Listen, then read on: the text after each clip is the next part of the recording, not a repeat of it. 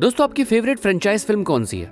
किसी की Harry Potter होगी, किसी की स्टार वॉर्स किसी की पायरेट्स ऑफ़ द कैरिबियन किसी की मार्वल डीसी वगैरह वगैरह, है ना? दोस्तों हॉलीवुड में ऐसी कई फ्रेंचाइज फ़िल्में हैं, मगर जिसमें मसाला एक्शन सस्पेंस ये सब हो, ऐसी बस एक ही फ़िल्म है, जिसमें हमें ये सभी जॉनर एक कॉम्बिनेशन के रूप में देखने को मिलते हैं। जी हाँ दोस्तों, मैं बात कर रहा हूँ फास्ट एंड फ्यूरियस की। फास्ट एंड फ्यूरियस का नाम सुनते ही हमारे दिमाग में कार्स रेसिंग मार धाड़, ये सब चलने लगता है ना? और फिर याद आते हैं one and only Vin Diesel जिन्हें किसी भी इंट्रोडक्शन की कोई ज़रूरत नहीं है दोस्तों। तो बिना किसी देरी के शुरू करते हैं एक्टर डायरेक्टर राइटर और प्रोड्यूसर विन डीजल के बारे में। विन का असली नाम मार्क सिंक्लेयर है। विन का जन्म हुआ था 18 जुलाई 1967 में और शहर था कैलिफ़ोर्निया विन को बचपन से एक्टिंग का बड़ा शौक था। सिर्फ़ सात साल की उम्र में डायनासोर डोर नाम के ब्रॉडवे प्रोडक्शन में उन्होंने हिस्सा लिया था।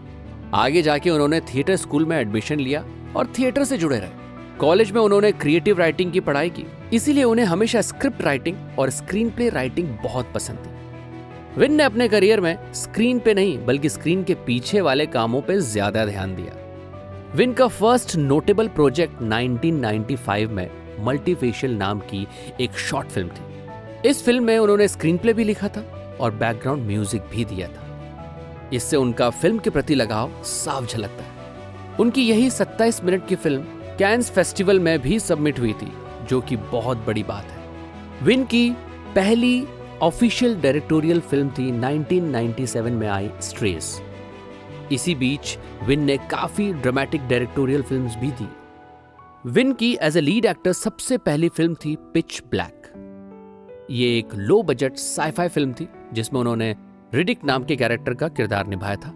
यह फ़िल्म काफ़ी सक्सेसफुल और पॉपुलर भी हुई थी, जिसने लगभग 53.1 मिलियन डॉलर्स कमाए, और तभी विन ने एज ए लीड एक्टर का स्टेटस संभाला। 1998 में उन्होंने लेजेंडरी एक्टर टॉम हैंक्स के साथ सेविंग प्राइवेट रायंस फ़िल्म में काम किया, जिससे उन्होंने हॉलीवुड फैंस का ध्यान अपनी ओर आकर्षित कर लिया। इसी के ठीक एक साल बाद उनको मिली उनकी iconic film fast and furious इस फ़िल्म ने विन के एक्टिंग करियर का ग्राफ ऊपर खींच लिया। आज भी इस फ़िल्म के फ्रेंचाइज का कलेक्शन 12 बिलियन डॉलर से भी ज़्यादा है। एफएफ के बाद विन ने सेकंड फ़िल्म फ्रेंचाइज में भी बेहतरीन परफॉर्मेंस दी, जिनके नाम है triple X the chronicles of Riddick और गार्डियंस ऑफ़ द गैलेक्सी बहुत सारे एक्टर्स लाइमलाइट्स के लिए काम करते हैं, पर विन पूरे ऑपोजिट है। वो काफ़ी इंट्रोवर्ट पर्सनालिटी के हैं। जो अपनी पर्सनल लाइफ को प्राइवेट रखते हैं। उनकी लाइफ के काफ़ी ग्लिम्सेस सिर्फ़ उनके सोशल मीडिया से देखने को ही मिल सकते हैं। विन को हमेशा से ही कुछ अलग करने की चाह थी।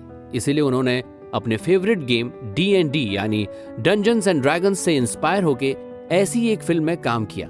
उस फ़िल्म का नाम था द क्रॉनिकल्स ऑफ़ रेडिक जो कि उनकी पिच ब्लैक फ़िल्म का सीक्वल थी, और फिर बाद में उन्होंने बनाई द लास्ट विच हंटर इसी के चलते विन ने डी एन डी से इंस्पायर होके 30 years of adventure a celebration of dungeons and dragons किताब इंट्रोड्यूस की।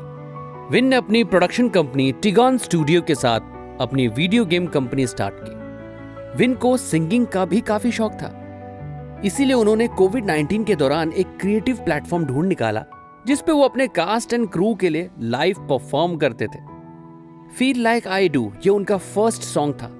बाद में फिर उन्होंने डेज़ आर गॉन सॉन्ग भी लॉन्च किया। और उसका प्रीमियर उन्होंने द कैली क्लाक्सन शो पे किया था। जैसे कि मैंने आपसे पहले ही कहा था कि विन को हमेशा से ही कुछ अलग करने की चाहत थी। Short films films video games करने के बाद the guardians of the galaxy में उन्होंने ग्रूट की वॉइस दी। जी हाँ दोस्तों, और इस वॉइस को देने के लिए उन्होंने चार्ज किए 54 मिलियन डॉलर्स विन डीजल एक टैलेंटेड एक्टर प्रोड्यूसर और डायरेक्टर है। और उन्होंने अपनी परफॉर्मेंस का काफ़ी तगड़ा इम्पैक्ट एंटरटेनमेंट इंडस्ट्री पे छोड़ा है। विन डीजल अपने को एक्टर पॉल वॉकर के साथ दोस्ती के बारे में आज भी बताते रहते पॉल वॉकर के जाने के बाद विन डीजल काफ़ी सदमे में थे। उनकी दोस्ती हमेशा से ही एक मेजर हाईलाइट रही, क्योंकि फैंस उन्हें एक साथ देखना काफ़ी पसंद करते थे। दोस्तों, अंत में मैं बस इतना ही कह सकता हूँ कि विन डीजल जैसे ऑर्डिनरी मैन के एक्स्ट्रा ऑर्डिनरी अचीवमेंट्स और उनका को एक्टर्स के प्रति सरल स्वभाव उन्हें बाकी एक्टर्स से काफ़ी अलग बनाता है।